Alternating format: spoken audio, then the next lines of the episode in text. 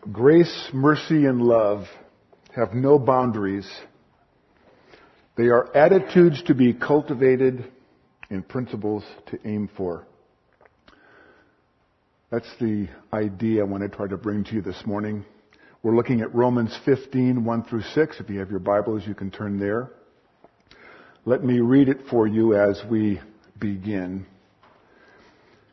We who are strong ought to bear with the failings of the weak and not to please ourselves. Let each of us please his neighbor for his good to edify him. For Christ did not please himself, but as it is written, the reproaches of those who reproached thee fell on me. For whatever was written in former days was written for our instruction, that by steadfastness and by the encouragement of the scriptures we might have hope.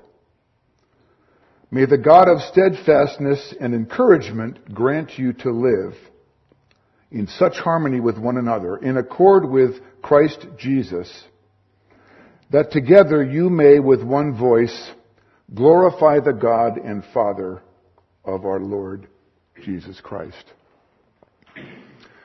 Well, I think the first thing I'd like to do this morning is sort of check out the who's who and the what's what in chapter 14, because for me there was some confusion. So, in chapter 14, we realize, and then looking at 15, that there are several Greek words for both strong and weak in the New Testament. And here in Romans 15:1, the word for weak is different than the word for weak in 14:1. And so if we were to give 15:1 a literal rendering, it would say, "We then who are able ought to bear or carry the infirmities of the unable. And so that would lead us to ask, what is it that the unable are not able to do? And if I was to summarize that whole idea in Romans 14 and 15, I would say that they are unable to see that walking in Christian faith is more about the attitude of your heart in response to God's grace mercy and love for each of us, rather than seeing the Christian walk as maintaining some subjective moral boundary that we could establish. And so these infirmities of the weak were most likely holdovers from Pharisaical righteousness, which Jesus spoke often about the ESV says that the strong ought to bear with or carry or sustain the failings of the weak. And so this phrase, failings of the weak, is variously translated in different English translations as their scruples or their misgivings, their leeriness or their suspicions. The weak have a doubting conscience about the freedoms that their strong brothers are exhibiting. And so these failings of the weak are their mistaken views as to what walking in faith should look like. Now the strong also have a weakness. They tend to despise or mock or treat with contempt the weak brother because of the way that he likes to sort of over deliberate about matters that the strong brother believes don't need to be questioned. And the weak have a weakness aside from their leeriness and suspicions of the strong brother's Christian walk. They tend to be judgmental towards the strong Christian as not being serious enough perhaps in their discipline in their Christian walk.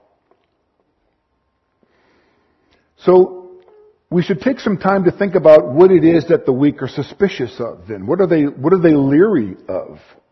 What are their misgivings? And clearly from Paul's perspective, as you begin to categorize the, the who's who and the what's what of chapter 14 and 15, the weak are defective in their perception of the Christian faith.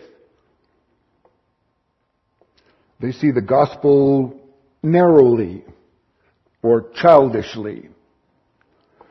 They see certain aspects of the strong brother's freedom as threatening.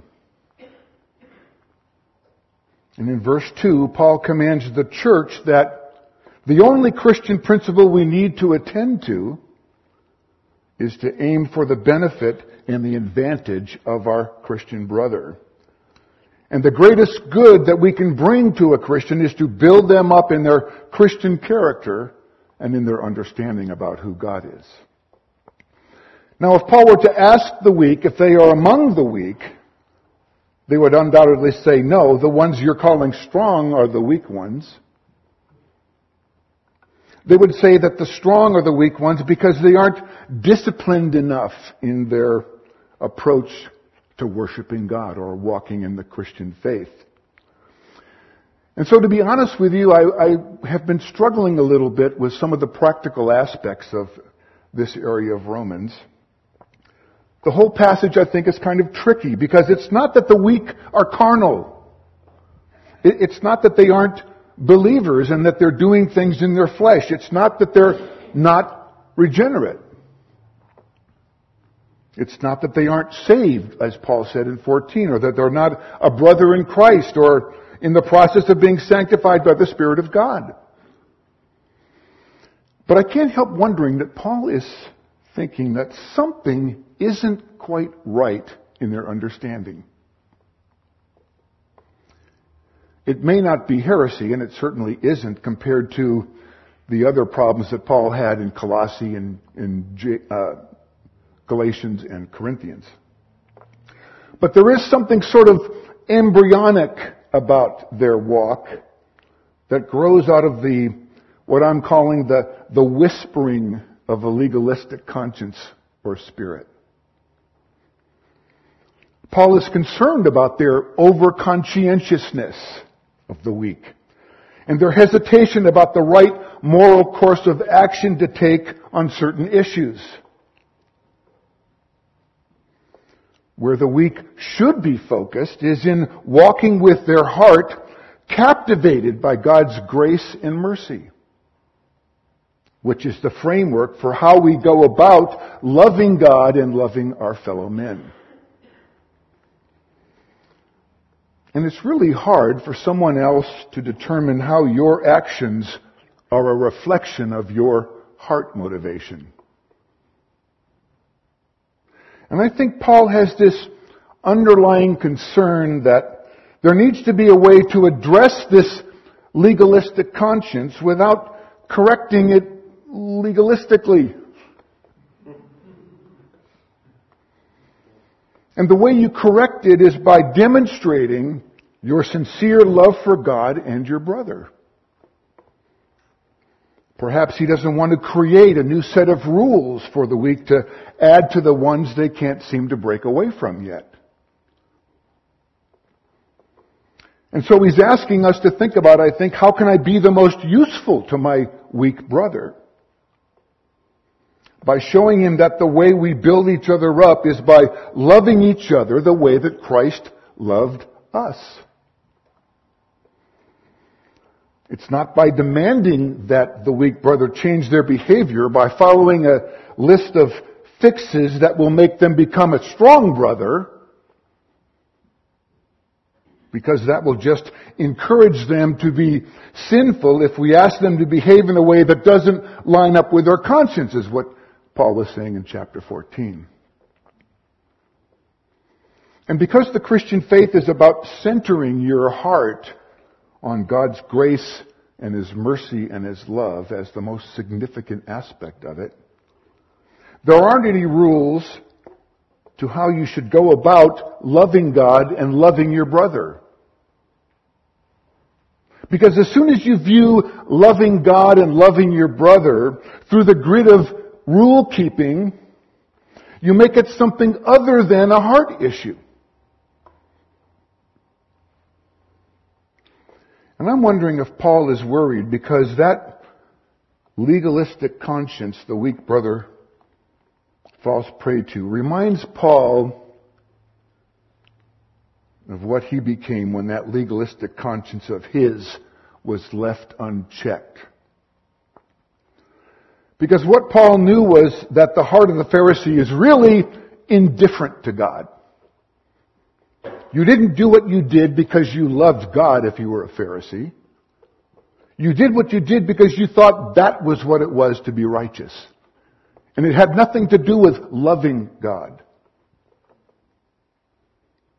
And so let's think for a minute about what this legalistic conscience looks like. Conscience is that thing that each of us have. It's that inner voice or that gut feeling about things. It's the place where we morally approve of what we've done. Or it's the, sense, it's the sense of guilt that convicts us that we've done something that we shouldn't have done. It's the place in our brain and in our heart that looks back and thinks about how good the choices might have been that we didn't make. The conscience considers and weighs out what has been done and what should be done and either accuses us or excuses us. And Paul was teaching in chapter 14 that each man has to let his own conscience run its course in his own life as God calls each one of us to live a life before him. And the weak brother stumbles in that area because he doesn't recognize that nothing gets in the way of that life of faith more than a legalistic conscience. And it was the duty then of the strong brother to seek the weak brother's spiritual improvement and to think how he could raise him up and edify him. And so you can imagine the concern Paul has for someone who demonstrates a weak conscience or a doubting conscience, whose conscience is troubled about being condemned by the wrong moral decision that they might make. Because it shows that he's not really trusting God from his heart. All of which really threatens a freedom to live a joyful and trusting life that faithfully loves the Lord. And because walking with a heart that is full of faith releases you from the demands of a clinging, boundary making, legalistic conscience. It frees you from that to love God as you see fit in your own mind. And at the heart of it, in their weakness, the weak are unable to fully trust in God's holiness and His imputed righteousness which is the catalyst for that moral freedom we have in Christ. The weak don't completely trust the promises that Christ has fulfilled. All of those legalistic requirements of the law that these weak brothers are still clinging to. Luther summarized this problem very well. He wrote a great deal about the conscience, in fact. It was studying the book of Romans that awakened his conscience to the restricting, faith-killing indulgences that were required by the Roman Catholic Church. It was while he was studying the book of Romans that he became convinced that all of life is lived and judged by the conscience as it lives its life out before God, in front of God, in the presence of God. That is what Scott was referring to last week. And Luther said, this is the heart of Christianity. The conscience is the self living before God. And the self is condemned by the law. But when the gospel came, it was completely set free by the gospel. The self is put to death by the curse of the law, but it's raised to new life because of the grace of Christ. And he said, for one must know how one stands with God if the conscience is to be joyful and secure before the judgment throne of God. And when that legalistic conscience that's born out of a subtle doubting begins to question whether God is really entirely gracious, merciful, and forgiving to us, then that mindset of the weak brother actually doesn't have a God that is gracious and merciful and entirely forgiving. And that's the power of the conscience and the need to sort of question where you're going with your mindset. And I think that's at the heart of this issue for Paul. He's just saying that if our conscience isn't free from that restricting legalistic framework, it can wreak havoc on how we perceive who God is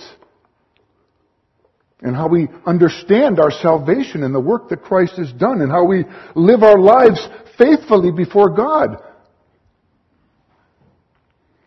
And Luther said, as he believes, so he has. Therefore you can't know that God is gracious toward you except through faith. And that's the danger of that legalistic conscience because it always questions the character of God. And Luther said if, if he believes God is gracious and merciful, then he's saved. And his conscience is free from the guilt that's associated with law keeping.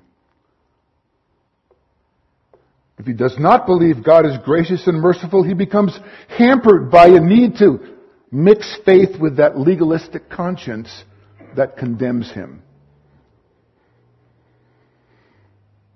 And I think Paul was very aware of how his own legalistic conscience started out as a subtle whispering doubt about God's gracious character towards men. It's kind of a problem that's built into the Pharisaic mindset. It started out perhaps as a desire to love God, but it morphed into abstinence and guilt.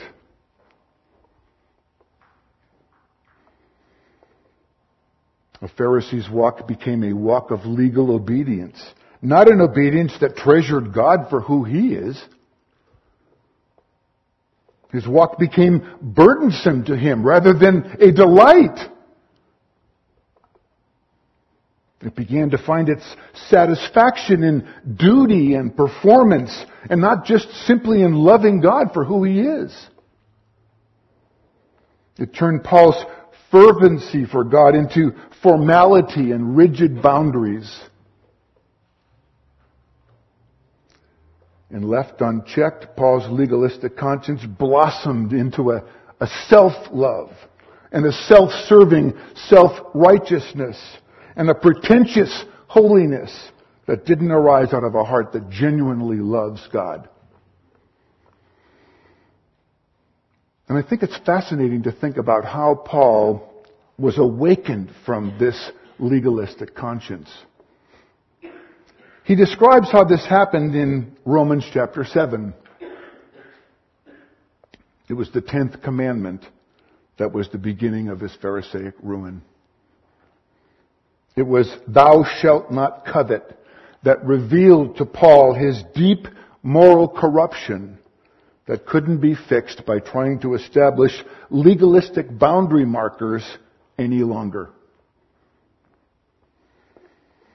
It's amazing because he thought he had convinced himself that he was so close to moral purity by following the dictates of his legalistic conscience.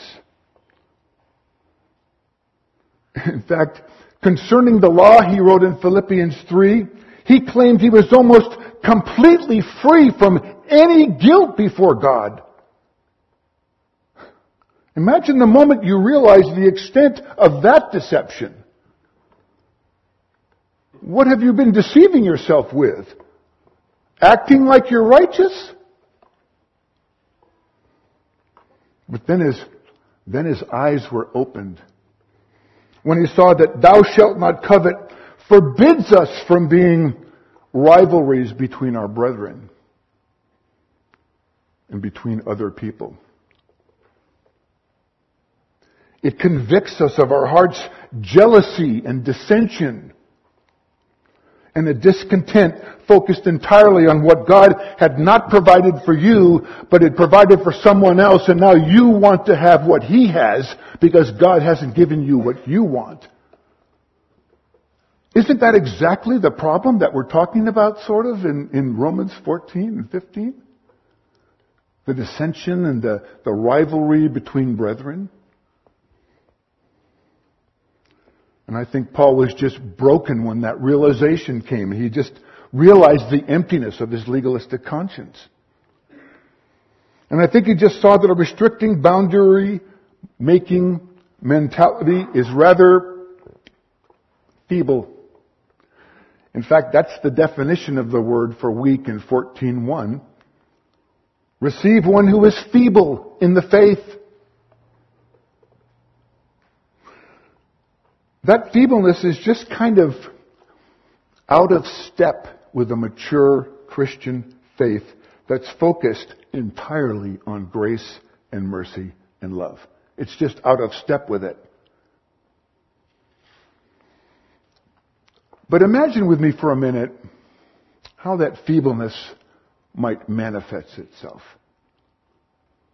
It'd be like us being here in the worship in the sanctuary and hearing some low-pitched whining and negative mumbling from the corner of the sanctuary while we're here praising God for His love and for His mercy to us.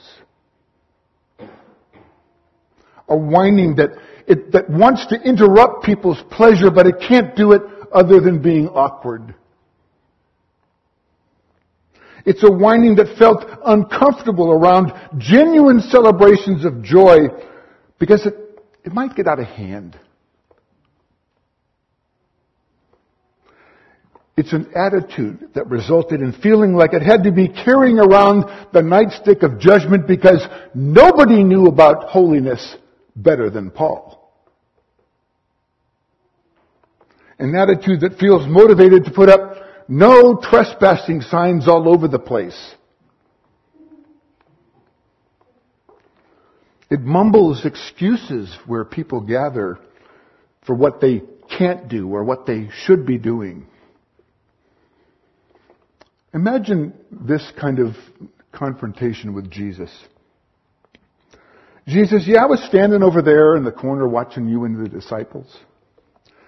And I noticed that your disciples aren't washing their hands the way the elders said that they should. And just an FYI, that's, that's defiling to us. Oh, and by the way, Jesus, on Saturday, well, I was kind of following you guys around, you know, from a distance. Just making sure, Jesus, that you were paying attention to whether you were monitoring your disciples' behavior. And I noticed when you guys were grabbing the grain in the field on the Sabbath, that Jesus, you didn't try to correct them. It's, that's not good. So, so I went ahead and put a no trespassing on Saturday sign around that field for you. It's okay. It's okay, Jesus. I took care of it. You know what that thinking is, folks, really? It's just completely out of step with grace and mercy and love.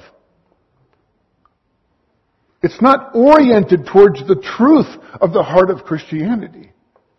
It's not motivated towards loving God and loving your brother and helping your brother to do the same.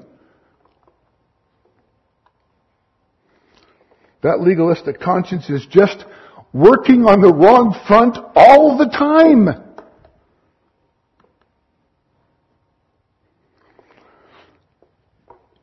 But, there's always a theological but. This is where it gets kind of shady, I think, and kind of grayish. And a little bit, bit difficult for us weak Christians because, you know, we, might, we like to dissect things just right. See, when you have that pie and you cut it into ten, piece, ten pieces, this side has to be equal to this side. It's got to be right down the line for us weak Christians. Now, to be clear, I'm not saying that someone can't be sincere in their weak conscience. People are sincerely wrong all the time. In fact, I kind of think the legalistic conscience really begins as a sincere gesture. It probably doesn't start off with a desire to make boundary markers for how everyone should start living their lives. But see, there's a lot of ways this can kind of get really tricky. And we have to be careful about how we see things with our heart. Because folks, I'll tell you, it's easy to be religious when you have a list of regulations to follow. It's easy to tell who's in the kingdom and who's out of the kingdom simply by reading the list and watching what they do. If you're hampered with a legalistic conscience, thinking about regulations to follow may be a great way to be a religious Pharisee, but it's not the way to be a Christian. Because that thinking doesn't care about what's going on inside someone's heart. And it was so easy for the Pharisee to check his list about who's in the kingdom of God and who's not. Yep, they're all still there.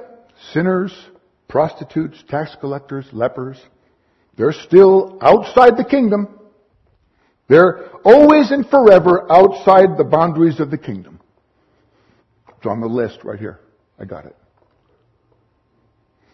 And that's why they gotta learn the rules. But to Jesus, it was all about the orientation of your heart toward Him. What is a sinner's heart's response to grace and mercy was what he was looking for. Because the moment that sinner, or that prostitute, or that tax collector, or that leper had hearts that became oriented toward the, the center of Christianity, toward loving God and loving Christ because of their mercy and grace, and then growing out into loving your brother, Jesus declared them to be the kind of people that were entirely in the kingdom of God.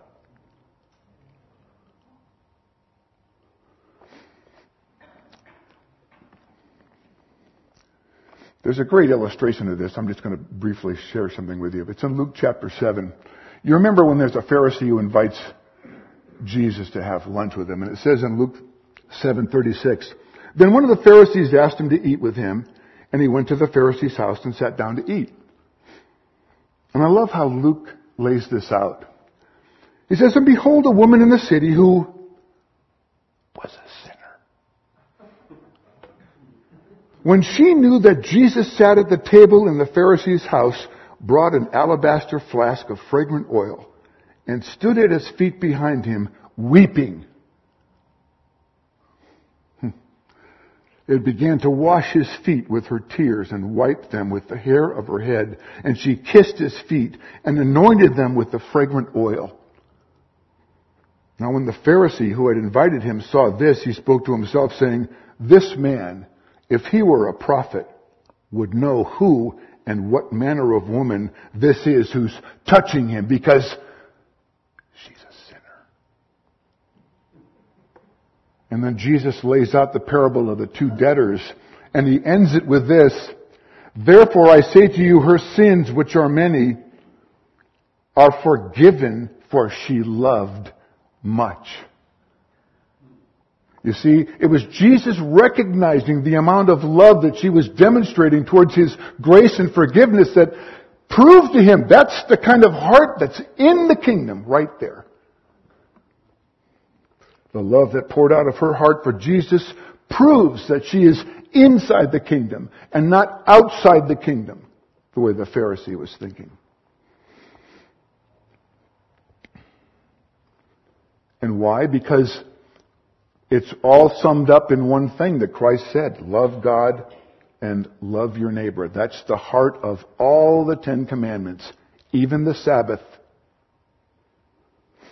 so we see how silly it is then to try to establish rules for how someone should love God or love their brother. But it's difficult because there's a sense in which Christian discipline is a useful thing to us in our Christian walk, and discipline can help us achieve some positive and beneficial things.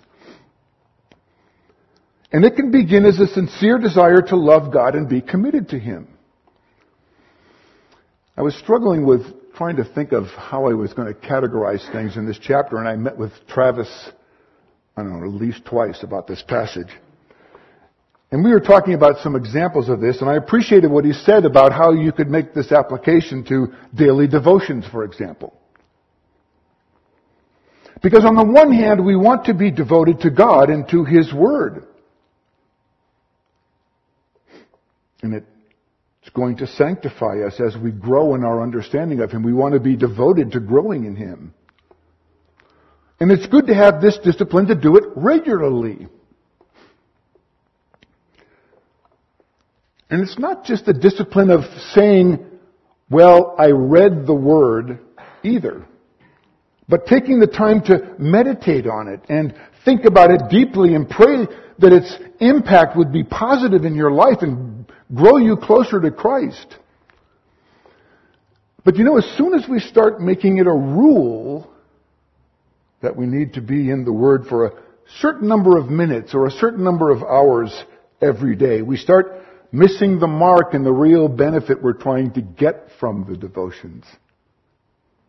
And we miss the mark even more when it becomes equally important to us to have other people think about it exactly the way we do. And then the motives for why we are devoting ourselves to God to begin with are completely lost in the legality of it. And then if we fail to maintain that strict regimen that we set up for ourselves, we start to get this self-loathing and this failure to stay with the program. It starts to set in and affect our conscience.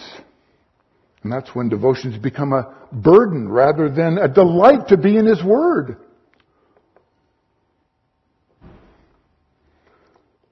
That's when your devotions become based on a legal obedience to your conscience rather than just a desire to grow closer to God in His Word. And then the benefit of devotions can become burdensome instead of delightful. It can become a formality rather than a loving fervency. As performing a duty with reluctance rather than just desiring to be satisfied in Christ. And so Paul speaks to both groups, to the weak and the strong in Romans 15. That whether your tendency might be to flaunt your freedom and despise or mock or treat with contempt the weak brother because of the way he likes to over deliberate about things, or whether your tendency might be to act as your brother's judge, condemning him for not being as disciplined as you are in your devotion to God. He writes, let every one of us please his neighbor for his good to edify him. Paul lived by this desire. In 1 Corinthians 10, he wrote, Give no offense to Jews or to Greeks or to the church of God. Just as I try to please everyone in everything I do, not seeking my own advantage, but that many might be saved. And Paul learned this from the master of self-sacrifice. And he writes and transitions into the idea of what Christ's sacrifice was. And in verse 3 he says, For Christ did not please himself, but as it is written, the reproaches of those who reproached thee fell on me. In verse 4, For whatever was written in former days was written for our instruction, that by patience and by the encouragement of the scriptures, we might have hope. One author explained those words in those verses this way. He said, if as a man, Christ had pleased himself in the use of his liberty, or in the enjoyment of the rights and privileges which his own righteousness had acquired, what would have come of our salvation?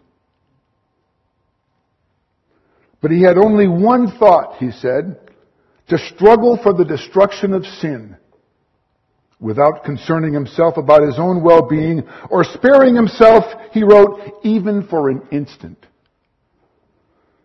That was the phrase that got me thinking. Even for an instant. We know Christ was no self-pleaser. But it's kind of different to think of him as being completely devoid of any interest in pleasing himself. If he had been, he would never have willingly given up to such a gruesome fate as the cross.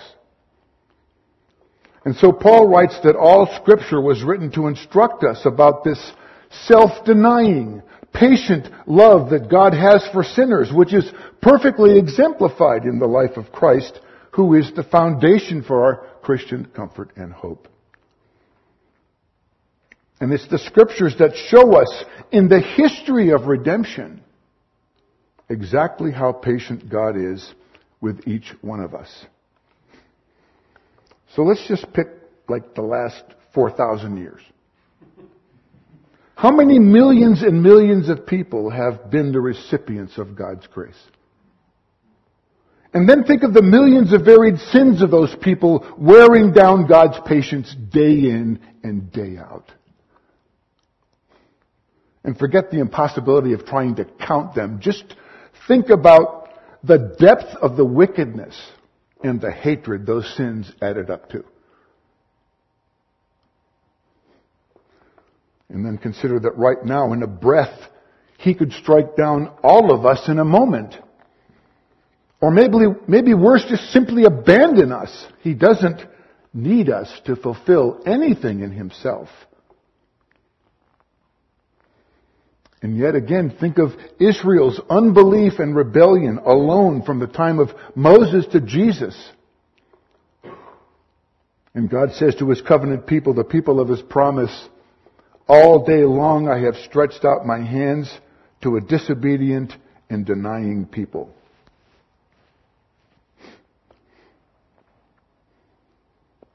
Let's think about that verse 4 again. For whatever was written in former days was written for our instruction, that by patience and by the encouragement of the scriptures we might have hope. Well, we'd be remiss if we didn't consider a few examples from the Old Testament that describe for us the patience of God. Remember in Exodus 33:13, Yahweh is meeting face to face with Moses. And Yahweh says, "I know you by name, and you have found favor in my sight."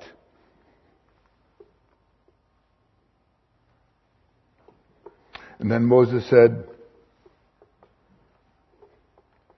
Please show me your glory, Lord. And Yahweh said, I will make all my goodness pass before you and will proclaim before you the name of the Lord.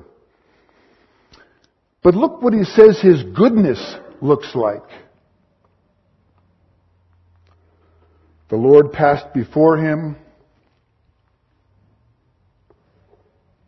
and proclaimed, the Lord, the Lord God, merciful and gracious, long suffering and abounding in goodness and truth, keeping mercy for thousands of generations, forgiving iniquity and transgression and sin. By no means clearing the guilty, visiting the iniquity of the fathers on the children and the children's children to the third and fourth generation.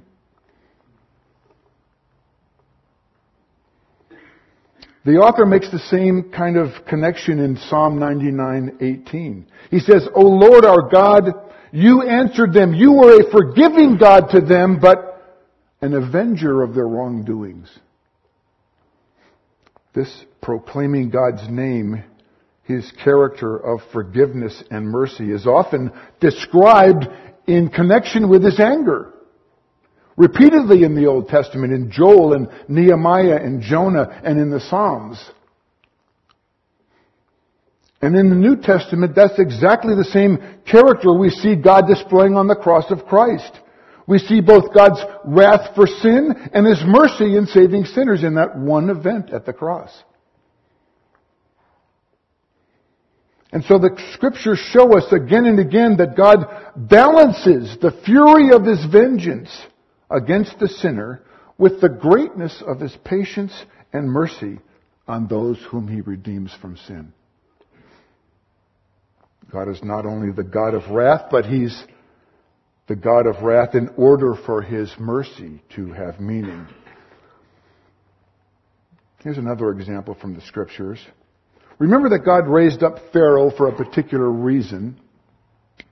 And at the seventh plague, he tells Moses to tell Pharaoh that if you don't release my people, I'm going to send all my plagues, it says, to your very heart and on your servants and on your people so that you may know that there is none like me in all the earth. And then he says, But indeed for this purpose I have raised you up, Pharaoh, that I may show my power in you. I'm going to send those plagues to that hardened and rebellious heart of yours because I'm patient even with you, Pharaoh whom I've raised up so that I might demonstrate my power in you. He says, I could have reached out with my hand and struck you with all those plagues all at once, but I didn't do that because if I did, you would have been completely destroyed. And so this sets the stage for Paul's discussion in Romans 9, where he shows us more clearly about the connection between God's patience and his power. Paul writes in Romans 9:21, doesn't the potter have power or authority over the clay to make one vessel for honor if he desires and another for dishonor? Doesn't God have the authority to raise up Pharaoh to demonstrate whatever he wants with him? And then Paul, wanting us to think outside the box, I think, about the extent of God's power and his patience to withhold the use of it, writes as if to say, think of the whole thing like this. What if, when God raised up Pharaoh to demonstrate his power in him, what if instead of pouring out the plagues to demonstrate his power, instead he showed how patient he was in bearing with the trials and the troubles of the vessels of wrath instead of avenging their wrongdoings with his wrath?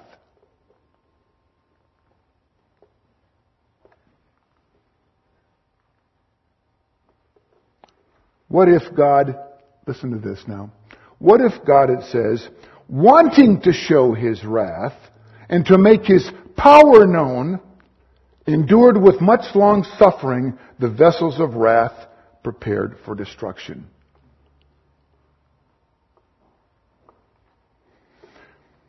I think Paul's just saying, what if his long suffering is actually a demonstration of his power and patience with himself?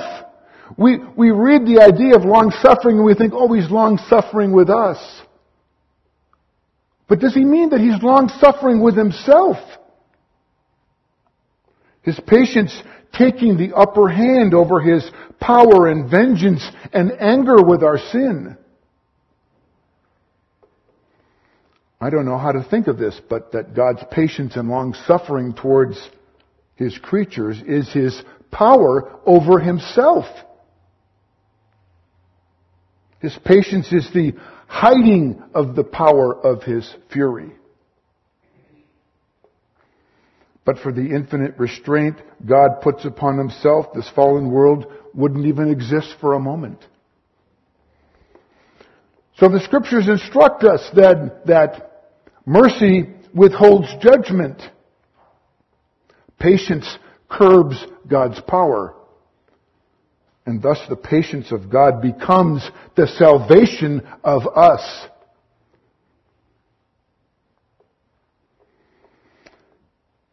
You know, I don't know if it works this way for Travis when he's preparing to preach on a topic, but I can't tell you how many times this week I was confronted with how impatient I am.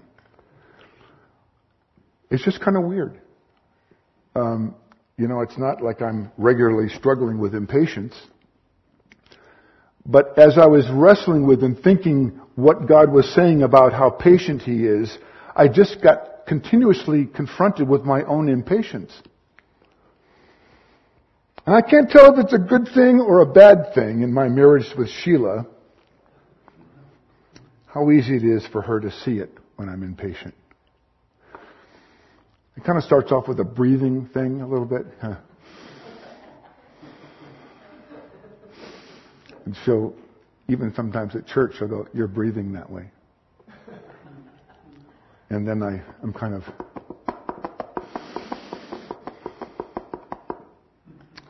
And you know, the funny thing is, she doesn't even really try to fluff it in any way.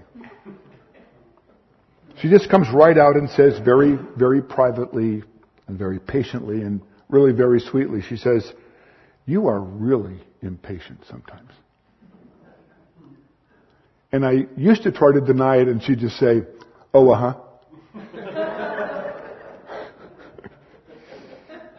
but here's, here's how I know that the scriptures are for my personal instruction. Not just instruction about God. You see, I'm very comforted when I read scripture that through all of my, my shortcomings, and my idiosyncrasies and my failures and my 31 plus years of sinful rebellion and my current awareness of how impatient I am. What stands out the loudest in the scriptures is God's constant affirmation of me as one of His children. In spite, in spite of who I am. And then when I reflect again on the story of redemption and recognize the level of God's patience with all of us, you know, I honestly thought about this week that I don't really know anything about patience at all when I contemplate the patience of God. I don't have a clue about it. But listen, if you want to have a conversation with me about theology, Corey, you know, Dan, Lindy, Andy, Travis, Josh, anyone, Roger. If you want to have a conversation with me about theology, I am all the way in. I, we will talk until we can't talk anymore.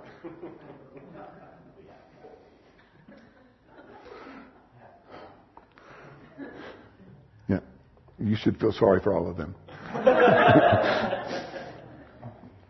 but if you want to know about patience, you, you don't want to come and talk to me.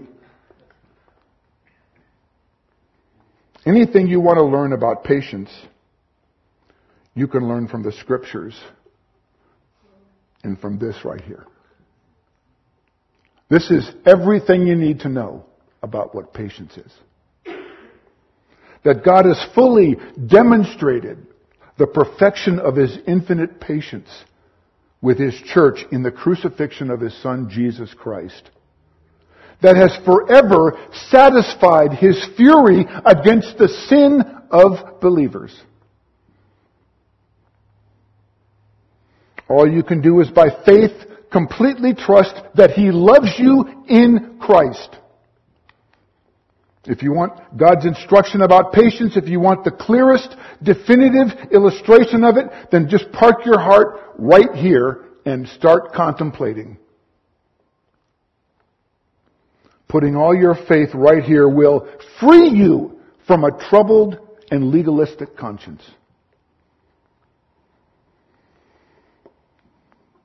Well, Paul's bringing us to the conclusion then in these last two verses. And he's giving us something to think about. He says in verse 5, May the God of steadfastness and encouragement grant you to live in such harmony with one another in accord with Christ Jesus, that together you may with one voice glorify the God and Father of our Lord Jesus Christ. There's only one Christian principle to aim for. Cultivate an attitude in your heart that loves God and loves your brother. That's the rule. And that looks different to different people. And so finally, Paul offers up a prayer asking the God of steadfastness, the God of patience, the God of endurance, the God of comfort, the God whose patience and grace and mercy and love for us all is perfectly articulated in the cross of Christ, who saved us. And he asks God to grant to us an attitude that thinks the same thing toward each other that God thinks towards us.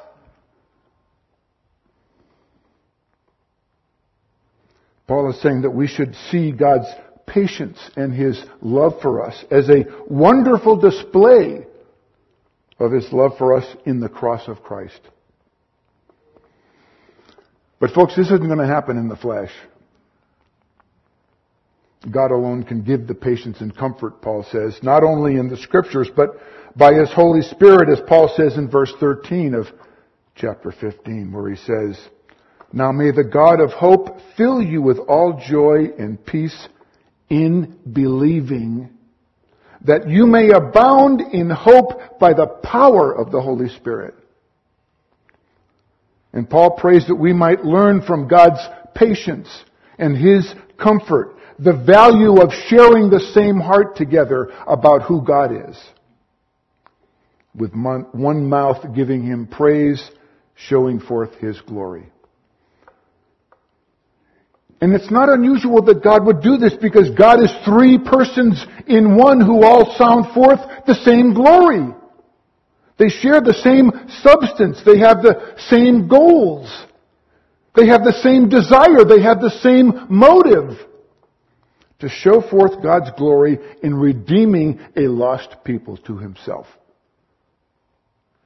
And just as the Father and the Son and the Spirit glorify God in complete unity, God is glorified by Christian unity and our one-mindedness about who God is and the work that He's done.